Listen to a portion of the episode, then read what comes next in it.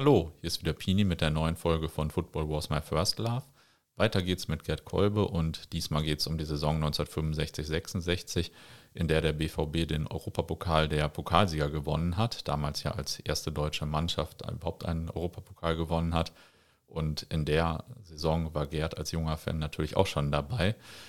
Nächstes Mal kommt dann die letzte Folge mit Gerd und die ist aus meiner Sicht nochmal ganz großes fußballhistorisches Kino. es geht nämlich um die WM 1974 in Dortmund, bei deren Vergabe Gerd schon dabei war und dann natürlich legendär mit den Holländern in Dortmund und so und der Bau des Westfalenstadions. Also das wird auch wieder top. Aber jetzt erstmal viel Spaß mit der Saison 65, 66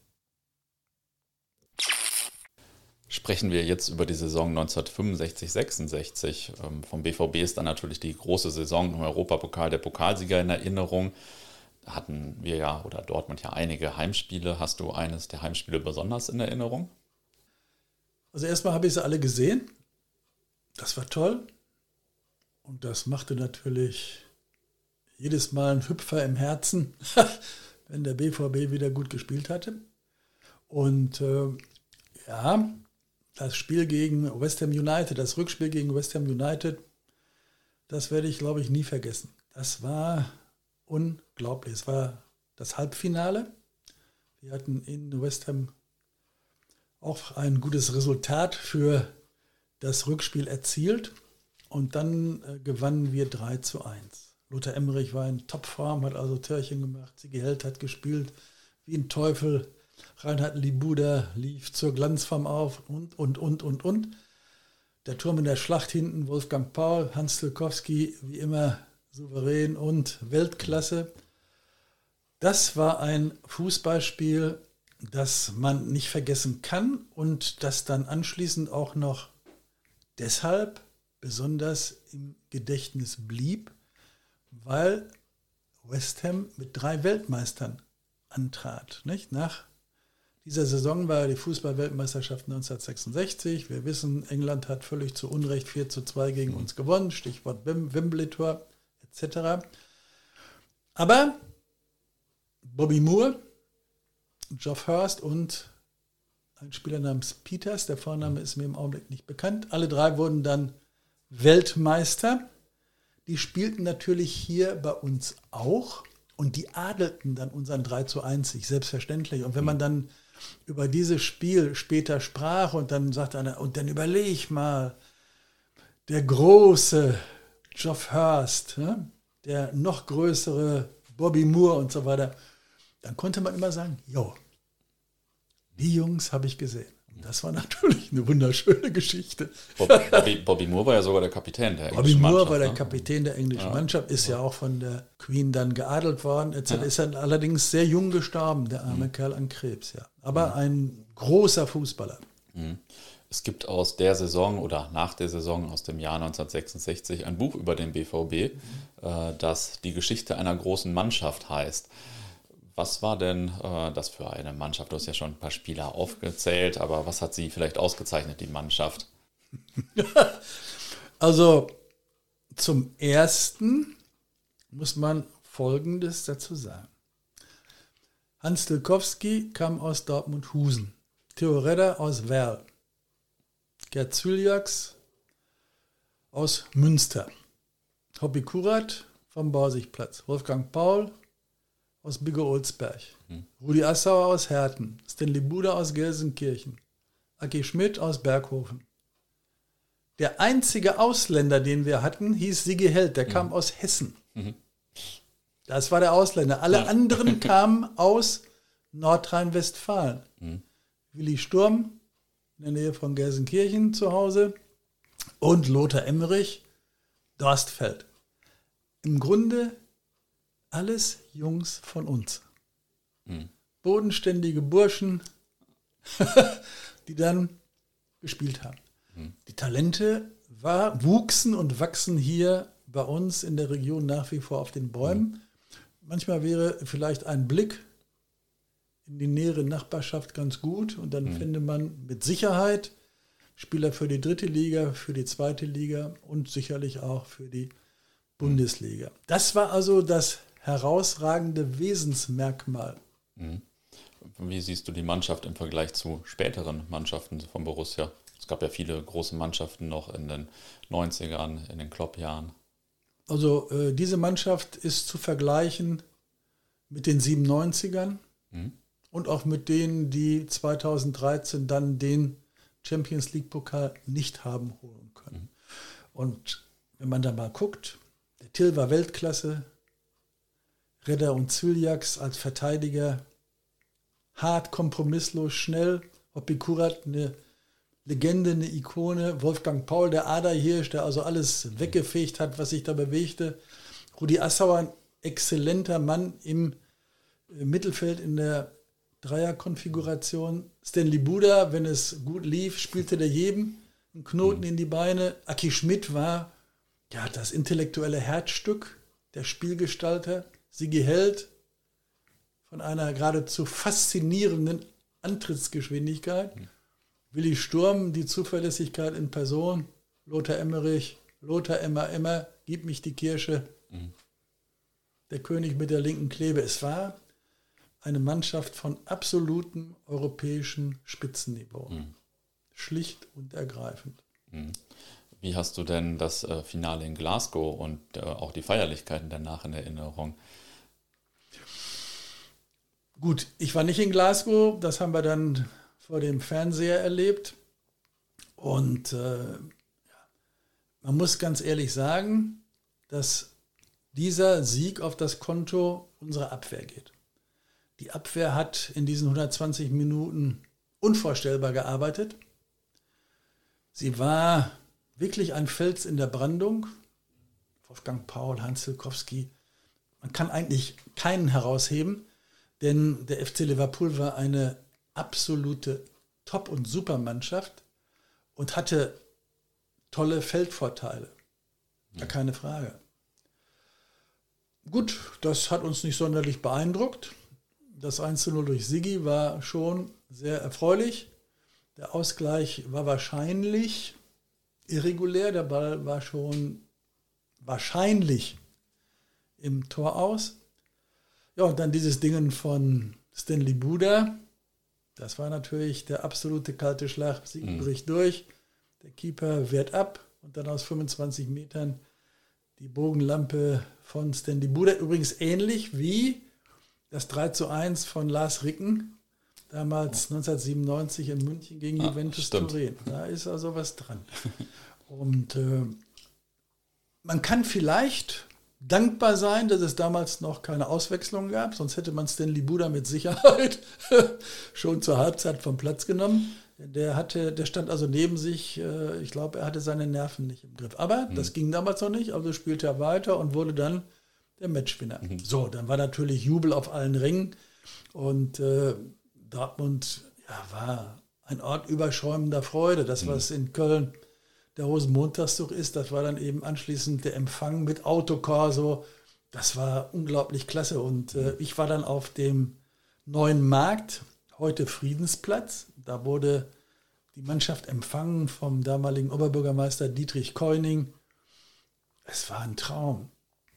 Der Fischke Multaub hat eine Ansprache gehalten. Der Trainer, ne? Das war der damalige Trainer, ein sehr nobler Herr, der gerne auch mal mit dem Monokel auftrat.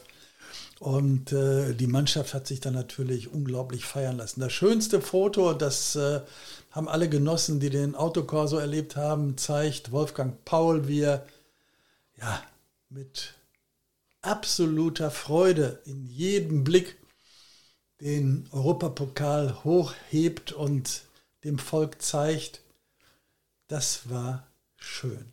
Das war schön. Wart ihr damals auch besonders stolz, weil es der erste Europapokal war, der nach Deutschland ging? Also man muss das natürlich dann auch unter sporthistorischen Gesichtspunkten einordnen, zumindest unter fußballhistorischen. Und äh, da war das Wort Stolz eigentlich noch harmlos hm. ausgedrückt. Denn man muss ja sehen, wir sind 1954 Weltmeister geworden. Das war der große Sieg und viele sagen, das war, wenn man so will, die Geburtsstunde der Bundesrepublik Deutschland. Mhm. Und nach diesem Erfolg war der Europapokalsieg 1966 der zweite ganz große internationale Triumph einer deutschen Fußballmannschaft.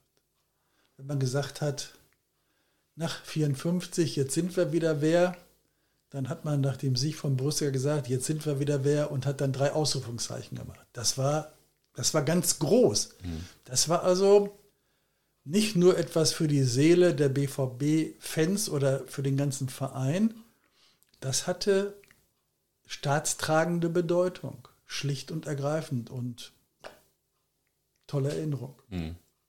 Das glaube ich. In der Meisterschaft hat es ja durch die Heimniederlage gegen 1860 München, ja kurz vor Saisonende war das dann nicht zum ganz großen Coup gereicht. Wie hast du das Spiel damals erlebt? Also zum ersten kam Timo zurück. Mhm. Timo spielte ja, Timo Konitzka spielte ja jetzt bei München 60. Er war Max Merkel gefolgt, an dem er auch sehr hing und wahrscheinlich von dem er auch relativ viel gelernt hatte. Er wurde dann deutscher Meister, er war 63 mit uns noch deutscher Meister und dann 66 mit, äh, mit München 1860.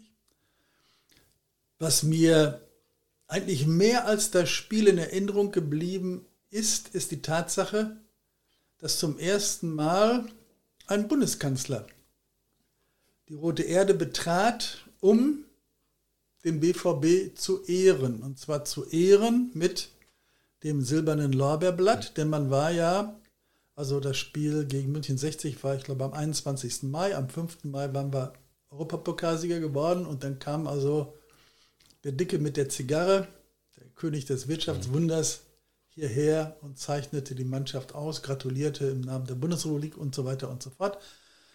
Das ist mir in der Tat in Erinnerung geblieben. Ludwig Erhard war das, ne? Ludwig Erhard, ja. ja. Ludwig Erhard, Entschuldigung, habe ich glaube ich. Ja, alles gut. Ja, ist okay. Und ähm, dann kam die 0 zu 2 Niederlage. Erfreulich war, dass Timo kein Tor geschossen hat. Und dann hatten wir verloren. Und unsere Jungs hatten wahrscheinlich noch ein bisschen Probleme. Denn die Nachwehen der sich dann anschließenden Feierlichkeiten, die haben natürlich auch ihren Tribut gefordert. Hm. Das war nicht schlimm.